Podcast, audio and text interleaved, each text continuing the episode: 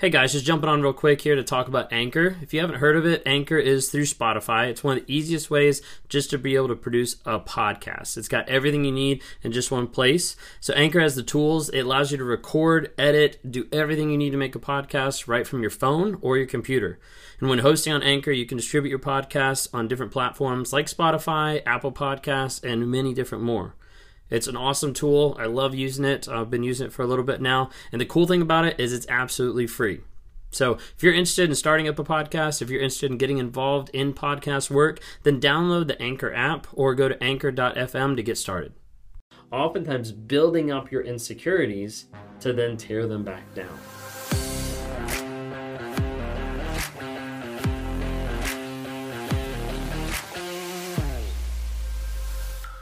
When Sarah dated Timothy after a year of bliss, there began to be have issues in the relationship. They both agreed the relationship was worth fighting for, so they decided to go to therapy to figure things out. Sarah thought it was amazing that he was open to doing that. Most of the guys she dated before would never have agreed to counseling. She believed it was one more impressive thing that she had discovered about him. What she didn't know is one of the worst things you can do is to take a covert narcissist to therapy, especially in the beginning. Here's why. It's like a training ground for them. When the counselor tells them what they're doing wrong, how they're hurting you, it shows them which parts of their mask is actually cracking. They learn that what you want, what they need to do to impress you as well as others. They do what the therapist suggests, impressing the target and the therapist. Their heart isn't in it, but they act like it. The therapy sessions make you feel even more love and respect for them. Once again, sealing their image as the perfect mate, ensuring your love and loyalty for a very long time. They learn your vulnerabilities and insecurities. Covert narcissists make sure to build you up and to compliment you in these areas. It can feel like they're part of your healing. They will later use what they learn about you to trigger you, manipulate you, control you, and wound you. It becomes the biggest betrayal you've ever felt. They also hook you with sympathy at the beginning. When Sarah and, Tim- and Timothy were in therapy, he shared that he never felt like anyone had really wanted to get to know everything about him. He expressed how much he longed to have someone else take time to pursue and love every part of him. This tugged at Sarah's heartstrings. She's a caring woman, full of empathy. There are common traits of targets. She determined she would live her life doing just that. She would wholeheartedly get to know everything about him and love him like he had never experienced. She would give him all the attention he was craving and getting to know him in the way he longed to be known. She did this for more than 25 years. When he would do things that weren't kind or respectful, she would see him as a wounded man who never got the love he needed and would excuse his behavior over and over because of it. He used her sympathy to control and manipulate her for decades. She would never have tolerated a lot of his behavior if it hadn't been for the groundwork laid in the love bombing phase. Later during the discard, Timothy told Sarah it was clear to him that she never loved him. When we talk about love bombing, it can appear in many different forms and in many different ways. And oftentimes it gets very confusing for people because they're either a transitional target, which we talked about the other day, of they didn't really have a giant love bombing phase, or that love bombing phase was just words and then they dropped them, um, or that love bombing phase could be covert and it's done with like smaller actions and smaller like words and phrases and things that build people up in order to tear them back down.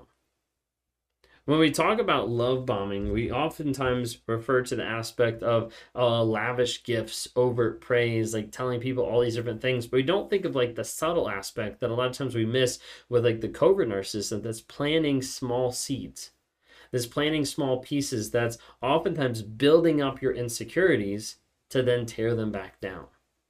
See, with a covert narcissist, they don't have to put you on a pedestal saying, hey, you're the greatest thing ever.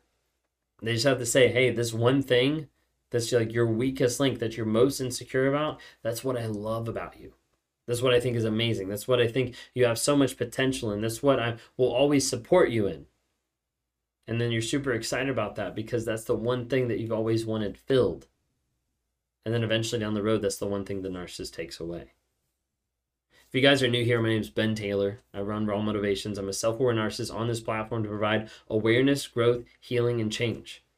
If you had a chance to watch the video earlier today, it was about covert narcissists. And a passive aggressive narcissist, like stuff that people resonate with a lot, but they don't have a, a, name for it. They don't have a label, and as a result, they look at like regular like narcissism or like overt narcissism. They're like, that doesn't that doesn't match. Like I don't see that. I don't get that.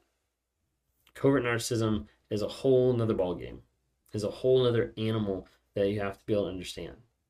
Because a lot of times people get with a covert narcissist and they don't realize it for years and years on end. So, as we talk about love bombing today, love bombing is typically at the very beginning of the relationship and it's the idealization phase. It's the phase that's being set up to be able to control the rest of the relationship. It's setting up the stage to either build that pedestal, to be able to fill in that insecurity, to be able to pump you up enough so that when they start taking that away, you start wondering, wait a second, is it me? Like, what did I do?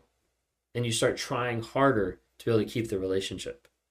I want to be able to talk to you some today. The with the part that I was reading earlier is actually from the book, um, The Covert Passive Aggressive Narcissist. So check that out.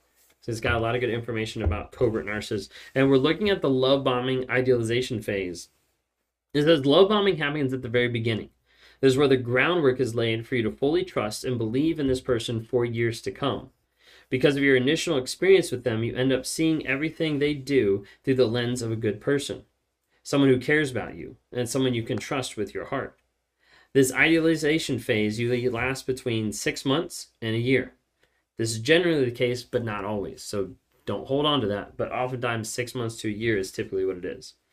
So, want to be able to share uh, in here. It lists some descriptions that people that this person interviewed that gave them about the covert narcissist in their life during the love bombing phase. Okay, there's several of these. I want you guys to write them down or to acknowledge it or put it in the comments saying, "Hey, that happened to me. This is how I feel." Okay, so whichever one, two, three, all of them that resonate, just like drop some in the comments so people that can see one that they're not crazy Two, that they're not alone. And three, that there's a lot of other people out there that are learning and dealing with covert narcissism at the same time. All right, love bombing phrases. What they'll say He was so kind. I felt so lucky to find her. He was different. He talked about his feelings. He asked me lots of questions about myself. He really wanted to know me. He really seemed to care a lot of times when you're at the beginning of the relationship, a narcissist wants to know you. They want to know everything about you. They want to know your hopes, your dreams, your aspirations, your fears, your insecurities. And it's all learning to control you. A narcissist wants to learn everything about you so they can use anything later to be able to manipulate, control, and direct you in the direction that they want you to go. She was kind of shy we were so much alike. He opened up to me about his abusive childhood. He was really honest and vulnerable. When a narcissist brings up vulnerable things in the past, typically what's happening is fake vulnerability. Is the idea of, hey, I'm being vulnerable about sharing something. One, that past might not have even happened a lot of people that I talk to struggle with this because they find out later on in life that that abusive relationship that the narcissist was in never even existed. That the intense sexual encounter that they talk about all the time never was even there. That the person that they were engaged to for two years before they broke their heart and went away, they never even dated. So be careful because sometimes when they're being vulnerable about the past, it's to fake empathy. She was beautiful, out of my league. I felt so lucky that she liked me. She was fun. She felt he felt like my soulmate, like I had known him for a long time. He was interesting, intriguing. She was confident. She seemed to have her life together. He was great with kids. I felt lucky to be with her. He seemed tender. I felt safe with him. She was really a good listener. He was humble, kind, sensitive, easy to connect with. He could get along with anyone. It was remarkable. She had everything I was looking for. He was spiritual, open, philosophical. He was soft, with which was so nice after experiencing a lot of anger in other relationships. I felt like I was going into this relationship with my eyes wide open. We talked about everything. The communication was great. I didn't know women like this existed. My friends and family were so happy for me that I had found a great guy. The hard part about this is a lot of times these attributes or these things that people are saying are they're reflecting the aspects of a covert narcissist in that love bombing stage. Many told me they felt so at ease with the covert narcissist in the beginning stage. And from the book Psychopath Free says although it feels amazing at first, this idealization is actually responsible for most of the damage when the relationship comes crashing down. They set a trap and it's a trap so no unsuspecting victim could hope to escape from. The narcissist goes through the aspect of setting up this trap, of love bombing, of filling the insecurities, of building you up to be able to take you down. It's common for targets to say, We seem so much alike. This is because the covert narcissist mirrors you in the beginning, in a sense becomes you. They are observing you during this period. They will ride the wave of emotions you are feeling so it feels like they are just as excited about this relationship as you are. They carry on for a while. Many survivors look back and realize the excitement they felt, the energy of the relationship they so believed in actually only came from them. They were the only source of life, but under the illusion that it went both ways because the covert narcissist was mirroring their emotions.